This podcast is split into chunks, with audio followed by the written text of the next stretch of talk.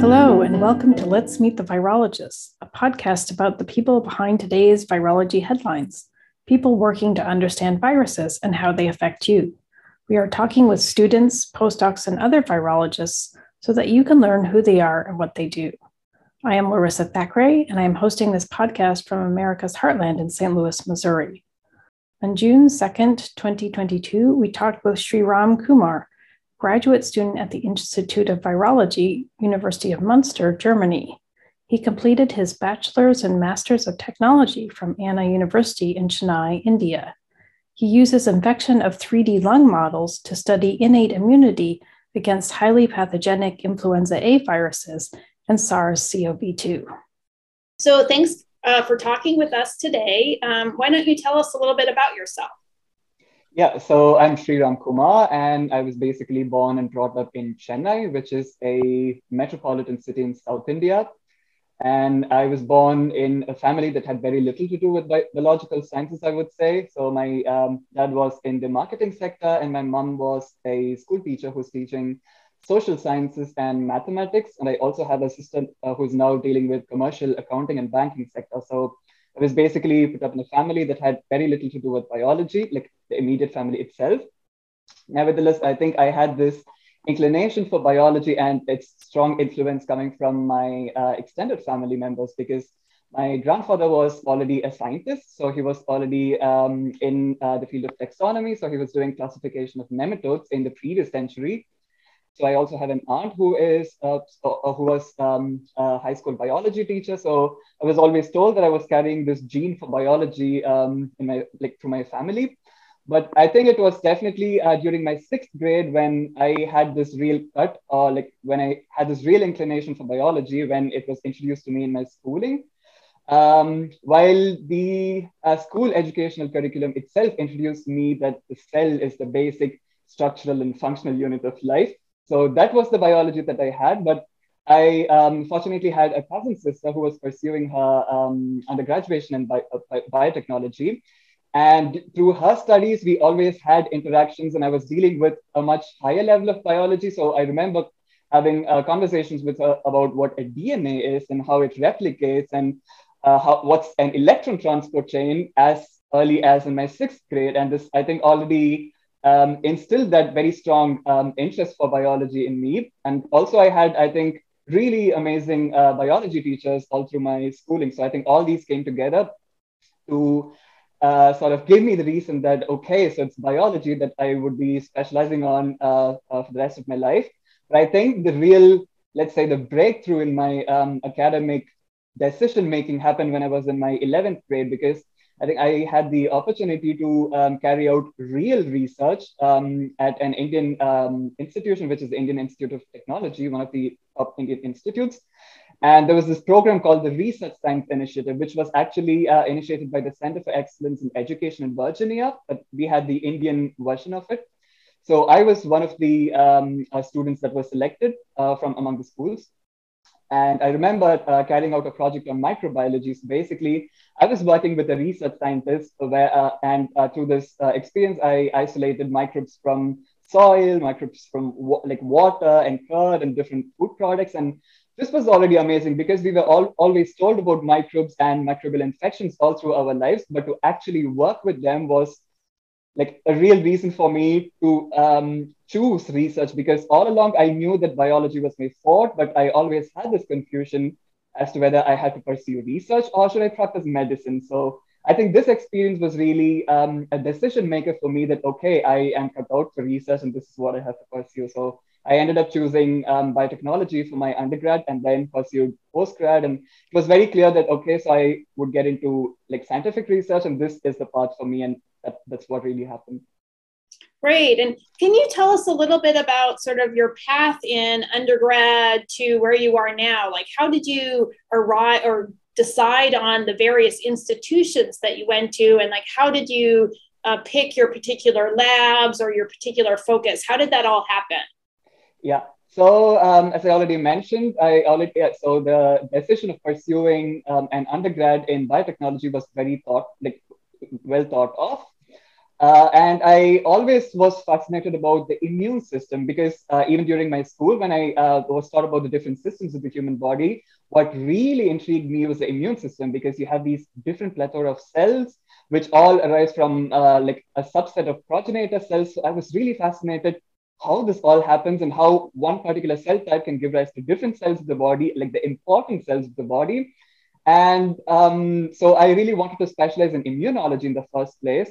But what really happened is I um, decided to pursue uh, a biotechnology course, which was more inclined towards engineering than the basic sciences. So even during my first year of my undergraduate, I was already involved in uh, like research projects, but these were more related to, related to chemical engineering and stuff like that. But I always had this thing that, okay, it, it has to be something to do with real life sciences or medical sciences. So I was always waiting for the right um, opportunity. And this happened in my third year of undergraduate when I received um, a research fellowship from the Indian Academy of Sciences. Uh, I basically had a, a specific research allowance and uh, the travel support from the Indian government uh, that supported me to pursue any research project that I wanted to like carry out, or like to answer a specific questions that I always wanted to in any other institute of my choice. And I had the fortunate opportunity to work with this amazing virologist uh, named Doctor Soma Chattopadhyay at the Institute of Life Sciences. And she was back then working on chikungunya viruses, dengue viruses, and Japanese encephalitis. And I had the opportunity to work with one of her PhD students. So my project was uh, trying to understand the protein-protein interaction between N S P one and N S P two of chickpea and how this interaction favors the virus replication. I mean, again, all along, I was always told and I heard about viruses and virus infections, but this was the very first time I saw viruses under a confocal microscope, and this was already super fascinating.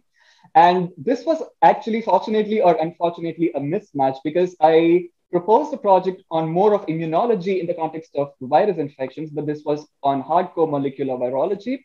So I did not know if I was, I had the real, uh, let's say, the interest uh, to um, follow up on it. But I would say, uh, like thinking about it now, that it was just the right choice for me.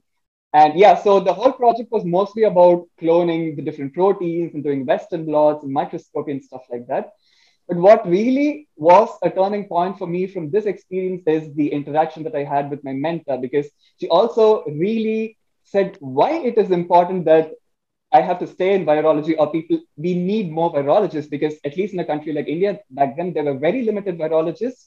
And she said that man can make so much of advancements and developments in the field of technology, but we will always have to deal with viruses, which are always emerging and re-emerging. And there's always a constant need for better diagnostics and therapeutics. And there's an urgent need that there are more people in this context. And that kind of gave, gave me this impression that, okay, maybe this field needs attention. And it, it's also not boring. It's really interesting, because I was always uh, really um, taken away by all the experiments and results that I got during these two months.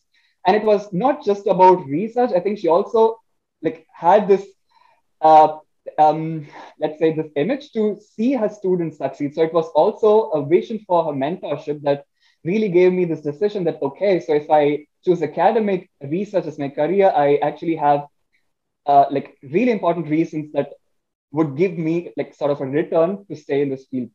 So that was the decision. And Uh, even during these two months, I already uh, made up my mind that, okay, so it's going to be virology that I would be uh, focusing on for the rest of my life. And I fortunately had another fellowship during the same period, which I was not able to pursue, which was also on virology. So I kind of uh, thought that maybe I have to redirect it and make use of it for my bachelor's thesis, which is what I did. So um, my experience with Doctor Chattopadhyay was actually the decision maker for me to pursue a virology project for my bachelor's thesis also. So for my thesis, I worked with Doctor Uh, Krishnan from the Center for Cellular and Molecular uh, Biology, again, one of the top Indian institutes in India. And there, I had a different perspective of virology. So with Soma, I worked with a virus that causes virus infection. But with Krishnan, uh, Doctor Krishnan, I worked with an oncogenic virus. So I basically worked with um, hepatitis C. And my project was, again, more towards molecular virology, because I was looking into Yamanaka factors, which were um, actually um, involved in reprogramming the cells from an epithelial state to a mesenchymal state, uh, a phenomena that is classic for many of the oncogenic viruses. So I, so I was again um, involved in cloning and Western blotting of all these genes and trying to understand what exact molecular roles and modulation of signaling pathways of these proteins have to do during this um, cellular phenomenon.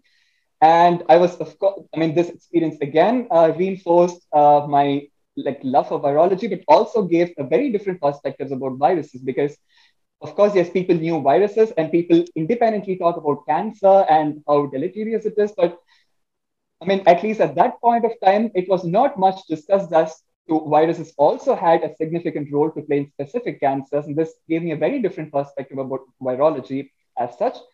What was also um, at that point um, very interesting is I happened to win one of um, a science communication competitions at national level, and like, which was conducted by Novozymes, which is a Denmark company. And because of this, I was offered a six-month internship in their uh, R and D facility. And Novozymes, they deal with uh, making different mutants of enzymes for different purposes, uh, for R and D purposes. So it was nothing to do with virology, but I was also like of the opinion that, okay, so all along you've been trying your hand only with different virology projects. Maybe you have to give yourself a chance to try something else. So I actually accepted this offer after my bachelor's. And so basically I took a one year of academic break and then uh, um, took up this internship opportunity at the R and D facility.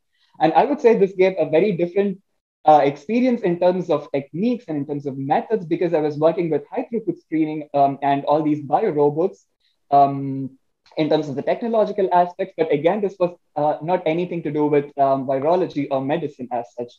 So I do acknowledge the fact that this experience was interesting and it built me in a different way, but somehow I still had this thing that I was not contributing really anything to medicine or to, me to the medical field or to the public health and these concepts.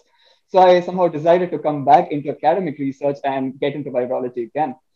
And I again happened to um, have an internship opportunity with Doctor Luke Elizabeth Hanna, who, who, who is now the W H O liaison for tuberculosis and H I V in India. So Doctor Hanna works at the intersection of tuberculosis and H I V. And I happened to work on a, a clinical virology project where I was evaluating two candidate H I V vaccines. So this was more of Um, clinical level of virology or vaccine trials. So I, I basically had to do uh, like a lot of flow cytometry work with P B M Cs from patients at different time points and see if those prophylactic uh, vac vaccines are really like um, incurring any, any protective effect against H I V. So this was very interesting. Uh, I was also working on a side project uh, with um, uh, mucosal immunity. So with regards to H I V mucosal immunity, where, where I had to work with Um, sexual workers in India and then collect mucosal sa samples from um, uh, their cervix and then um, assign or uh, like evaluate the different cells that are really involved in conferring mucosal immunity. And this again was a very different perspective of virology that I had, because at least the previous two other projects that I had gave me an impression of like, mostly cellular and molecular virology. But this was the first experience that I had at clinical level, and it sort of gave me this impression that, okay, it's not only important to carry out research like on bench, but we always have this concept of bench to bedside and also bench, or let's say bedside back to bench. So this somehow created this impression that research, especially in the medical sciences, is always an iteration. You always have something in the lab going to the clinic and something from the clinic coming back to the lab. And this was interesting. And this was the time I decided that, okay, maybe um, this is the right time that I have to pursue a PhD. So because I had very good academic records and I also had publications from all the other previous internships that I performed. So I applied to a lot of U S universities, but that was the time I got rejected and came to the realization that, okay, maybe I should not undermine um, the experience that I would gain from masters. So I decided to pursue masters in the same university where I pursued my bachelor's also. And it was also in uh, uh, biotechnology, but I was very specific that I have to somehow fine tune every research experience that I would have in my master's towards virology. So I can like put all of my experiences in a string and then get into my PhD. Uh, but I was also very uh, mindful that these experiences that I should have in my master's should somehow prepare me in a different way, either in terms of techniques or in terms of concepts. So I once again received another research fellowship from um, uh, the Indian government, um, and I happened to work at the Indian Institute of Integrative Medicine. And so that the, the lab itself was working on cancer and cancer therapeutics, but Um, there was also a need for them to develop three D models because there was this issue about cancer therapeutics not penetrating to the core of the tumor. So it was important that they had to develop these three D uh, tumor models so that they could evaluate the, th the therapeutics. So I was of the opinion, maybe it is not directly related to virology, but it definitely could be applied to problems in virology also. So I did uh, appreciate the, uh, the opportunity of working on this project, and it was actually super cool because I worked with primary pancreatic cells and created these three-dimensional spheroids, and of course applied them to evaluate their own cancer therapeutics. But I really appreciated the fact that I had this opportunity to learn how to establish a whole new experimental model, because I think, especially in this decade, we are getting into the importance of why these three D models are important and how they could solve problems that uh, are posed by, or let's say, the gaps that are left by the in vitro and the other in vivo models. So this was another really um, important stint in my career. And finally, I also uh, realized the fact that all of my experiences were only at a national level. And maybe if I'm targeting, targeting at international institutes for my PhD, maybe an international research experience would also help me to get there. So I was actually applying to a lot of um, labs outside of India for my master's thesis when I actually got Um, again, a research internship from the Nanyang Technological University, which is, which is in Singapore. And I had the opportunity to work with Professor uh, Richard Sugru, who is actually well known in the field of respiratory syncytial viruses.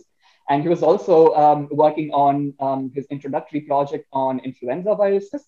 Um, and I was actually working with him on that. So the project was actually to understand uh, what kind of restriction factors do humans have that would help them Uh, to restrict infection with highly pathogenic avian influenza viruses, uh, because there's this striking difference in the way um, seasonal influenza viruses and highly pathogenic influenza viruses uh, deal with the human system and how the human systems deal with these viruses in return. So uh, this project was in terms of, uh, it was again related to molecular virology. Uh, so I had to do a lot of Western blotting and cloning and confocal microscopy. But this, of course, gave me a very different reason uh, that it is important to work with viruses which are of pandemic potential. And the fact that I was able to work with influenza was very fascinating because it's a very minimalistic virus with very minimalistic genome, but it has been existing for so many centuries. And I got to the realization that the classification system is just exploding every year because of the quick evolution that, they, that these influenza viruses pose. So I was really taken away with these viruses. And at the end of it, um, I already made up my mind that, okay, so it is going to be influenza viruses that I have to work on for my PhD. So I was very stubborn or perseverant, whatever the case may be, that um, I applied specifically to influenza virus projects in different, different countries. And that's how I came here for my PhD. So right now I'm working at the Institute of Virology um, at the University of Münster, in the research group of Professor Stefan Ludwig and Doctor Linda Grunota, and I'm working with uh, more of an intersection of fundamental research and therapeutic research, and also at the intersection of virology and immunology, because my project is uh, dealing with uh, evaluating the therapeutic potential of interference for um, respiratory viruses. So that's my whole research trajectory in detail. Wow, that's like a lifetime of research just to get to your PhD. That's impressive. Um, so can you tell us a little bit about your lab? So is it a big lab? You know, uh, what's sort of the mix of people that are in your lab? And then maybe talk a little bit about sort of what is your thesis project? You know, what is sort of like the big picture? And then what are some of the techniques that you use to do your research? Sure, yes. So um, to comment ab about the lab itself, we are one group in the whole institute. So we are uh, a total of forty people. Uh, so it's definitely a huge lab, which has a lot of postdocs and a, a lot more of PhDs and a little um, proportion of master's students. So the um, institute itself is headed by Professor Ludwig, but uh, they also, I mean, we also have different subgroups, each of which is focusing on its own research topic. So we have a group that's focusing on um, immune metabolism in the context of virus infection, another group that's, work is, uh, that's focusing more on the protein, uh, or, or let's say the host to virus um, uh, interaction. And then I'm in a group that's focusing more on the immu innate immunity aspects. And there's also another group which is working on the oncolytic potential of uh, influenza viruses to be used for oncolytic therapy. So we, in, uh, the institute as such was focusing more on influenza viruses for more than a couple of decades. And right now, because of the pandemic, we also get into uh, SARS CoV two because of the case that influenza and SARS CoV two have a lot more in common, but also a lot more different. Um, so to talk about my project, um, as I already mentioned, I'm working on evaluating the therapeutic potential of human interferon alpha subtypes um, uh, for treatment against uh, influenza viruses, both seasonal and highly pathogenic uh, influenza viruses, and now because of the pandemic uh, against SARS CoV two. So um, if we take the uh, human interferon system, basically interferons are Um, signaling proteins which are produced in response to any virus infection, and these bind to the interferon alpha receptors, activate the JAK STAT signaling cascade, which then uh, uh, like get into the nucleus and then um, activate the several different interferon stimulator genes, which are antiviral and immunomodulatory in function, which then uh, impede the virus at several different levels. So uh, this actually made me realize how human and human cells have already evolved with such a sophisticated and diverse mechanism to, um, you know, restrict virus infection. But it also makes us think, if the human cells are already equipped with such a sophisticated system, why do we get infected in the first place? So that sort of made me realize that there's always this Requeen hypothesis that's interplaying. I mean, humans have something, but the viruses are also smart in antagonizing these immune responses. So which exactly gave rise to uh, what's called the interferon therapy. So we basically give interference exogenously and kind of reactivate the JAK-STAT pathway and, you know, reestablish this whole I S G program and still establish um, a successful restriction of infection. But what's so interesting is uh, if we take the in human interferon system, it's so diverse. So we have three different interferon types, like classified based on their receptor um, types uh, in humans. And um, there was also a recent discovery that there's a type four human interferon system. And what's also intriguing about this is the type one interference, which have sub um, types of the whole family. So we have the alphas, the betas, and the other non-canonical interferon uh, sub, uh, type one interferon subtypes. Interestingly, interferon alpha two is the only clinically licensed subtype. It's al already the point of care for um, hepatitis infections. And also, I think it's uh, recently um, uh, approved for hepatitis B also. But uh, so these were already tried for several other virus infections, but these were never successful. And it kind of gave a clue that maybe there's some kind of importance with the divergent evolution of the type one interferon family, especially the interferon alphas, because we have thirteen different subtypes. And it kind of puts the spotlight on the subtype diversity and made us ask the question, is there any role for the other interferon alpha subtypes in terms of um, restricting virus infections? Could that be the case that one interferon alpha subtypes is acting against one virus, while it's the other subtypes which are acting against other viruses, which is exactly why interferon alpha two is not successful against all viruses. So this is exactly why we want to get into the subtype diversity. And the point is, in the last few years, people have already asked this question, and they've already tried uh, looking into the other subtypes of interferon alphas, especially in mouse models, as well as in other animal models, because it's always about in vivo level of data as Um, the point of evidence, if, especially if it has to go into the clinic. But interestingly, the um, interferon alpha subfamily in humans and mouse, or for that matter, any other animals, are not completely homologous, which means, for example, interferon alpha two in humans is not completely homologous in terms of its sequence, structure, and function to the mouse interferon alpha two. So if we use human interferon subtypes on mouse models or any other animal models, of course, there's a species incompatibility, which will not help us to evaluate the efficacy and immunogenicity at systemic level. So what can we do about it? We cannot carry out a whole new study at human level without having um, promising evidence at in vitro and in vivo level. We, of course, can do a lot of assays at in vitro level, but we, of course, need something at you know, something that's comparable to humans. And this is what made us uh, get into the three D models that I was talking about earlier, because right now I'm also working with in vitro uh, cells of the different, um, res uh, the different respiratory cells, but we are also a group or the subgroup that's working with human lung tissue explants. So basically when uh, patients come into the clinic for getting their lung tumors removed, We also talk to them and then get a piece of their normal lungs, normal uninfected lungs, that we would then use for infecting with different viruses and then trying out different therapeutics. So basically, it's not really like spheroids and organoids, organoids where we disintegrate the tissues and then resynthesize them in the lab, but it's actually retaining the primary tissue material and thereby uh, recapitulating what humans have in vivo, and also the different patient heterogeneity as well as the cellular heterogeneity that comes along. So we thought this would be the perfect model or perfect alternative for a complete in vivo model because we're looking into the exact tissue-specific responses. So uh, to put in a nutshell, I would, I'm actually working on evaluating these human interferon alpha subtypes using um, uh, different respiratory cells as well as these primary human lung tissue explants that we get from the clinic. And the kind of questions that I want to answer are, what are the similarities and differences in the I S G programs that these different interferon alpha subtypes induce? Is it the case that few interferon alpha subtypes induce only this set of I S Gs, while few other subtypes induce different other I S Gs? And could the differential I S G repertoire be one of the reasons for the differential antiviral activities that we could hypothesize for? And also, we wanted to ask the questions, especially in the, in the context of influenza.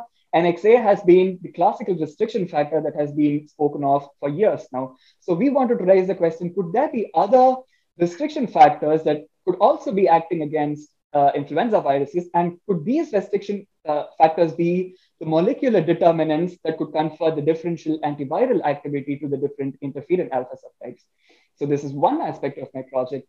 The other aspect of my project is to see if we can employ these interferon alpha subtypes in combination with the approved antiviral drugs, especially against flu, in a combination setting, to see if the diverse antiviral program regulated by these interferons, in conjunction with the direct antiviral pressure imposed by these antiviral drugs, can actually create a diverse restriction pressure within the cell, which would not let influenza viruses emerge as resistant strains. Because at least in the context of therapy for influenza viruses, it's not the case that we do not have therapeutics. We do have a lot of approved therapeutics.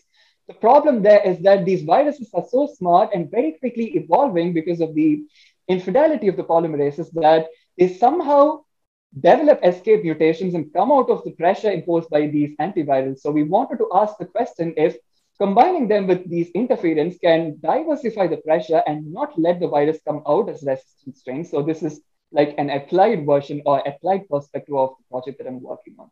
And in terms of the techniques, I think technically my project is very interdisciplinary because I use techniques in virology, molecular biology, immunology, and I'm also the computer guy for the institute. So I do a lot of omics stuff.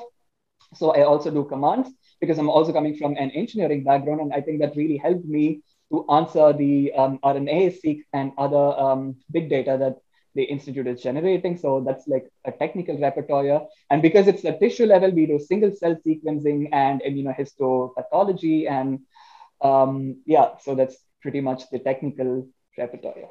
Cool. And um, how far are you into your PhD? Um, so I'm a third year PhD student. Um, uh, yeah, so I have to hopefully complete by the end of this year. It depends on when I get my paper accepted and uh, when my thesis gets revised. So I would hope to graduate by the end of this year or by, let's say, the first quarter of next year. Okay. And are you, do you have any ideas of where you're going next? What do you want to do next? Yeah, so I, as I already, uh, it's, as it's already evident, I would definitely stick Uh, with viruses and virology. And I really love what I'm doing now, uh, which is at the intersection of um, innate immunity and viruses. And I would also maybe at one point get more towards the systemic level and get into the systemic immunity and systemic immune uh, responses um, elicited in the context of viruses. So this would be my broad research interest. I'm still reading a lot of literature and then figuring out what my exact research niche is. Um, so it's definitely uh, at the intersection of viruses and immunity. And I already made up my mind that I would want to stay in academic research because given the case I already tried industrial research, I already came to the realization that I'm not really cut out for industrial research or maybe not in a full-fledged manner.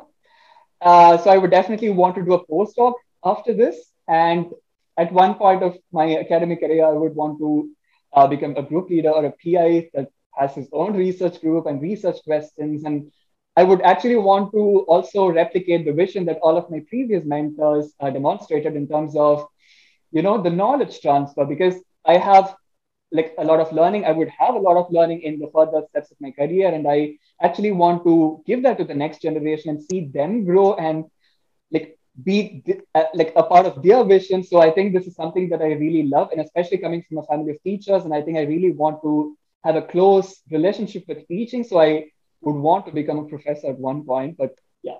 And then I guess just to finish, um, can you talk a little bit about how the last two years, the COVID pandemic has impacted you, um, sort of like professionally, but also personally? Yeah.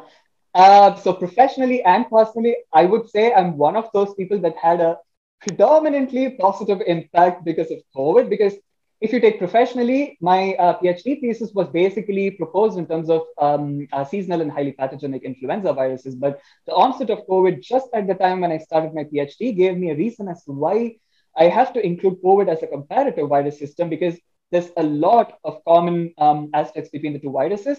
And also we felt that the question that we had with the interference can also be applied to COVID uh, or SARS CoV two. And so... Uh, So definitely this means that uh, COVID nineteen had led to the diversification of my broad research questions for my PhD.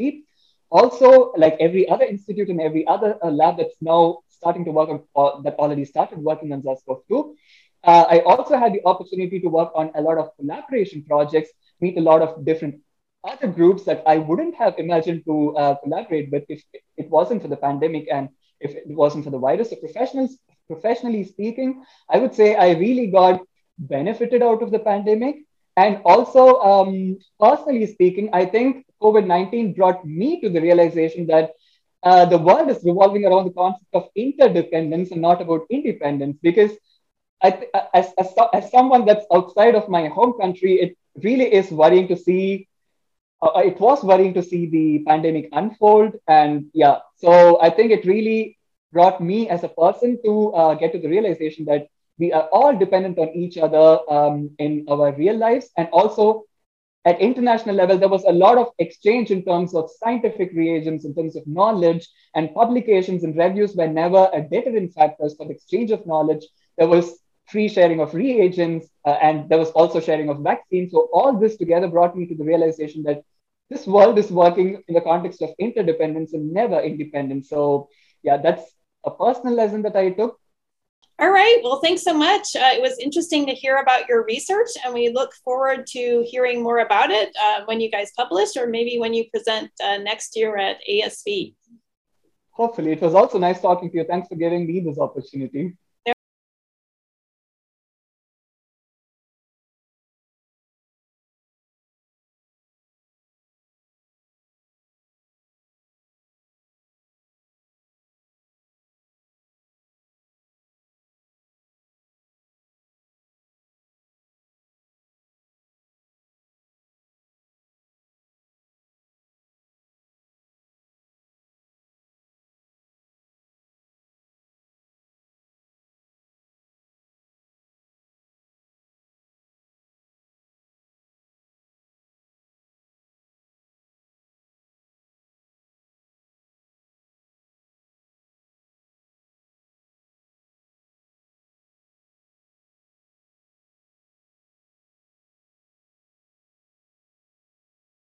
This has been Let's Meet the Virologists, a podcast about people who study viruses.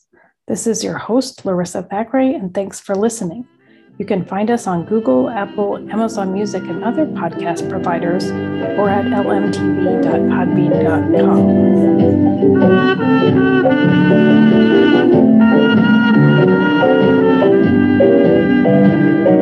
dot com.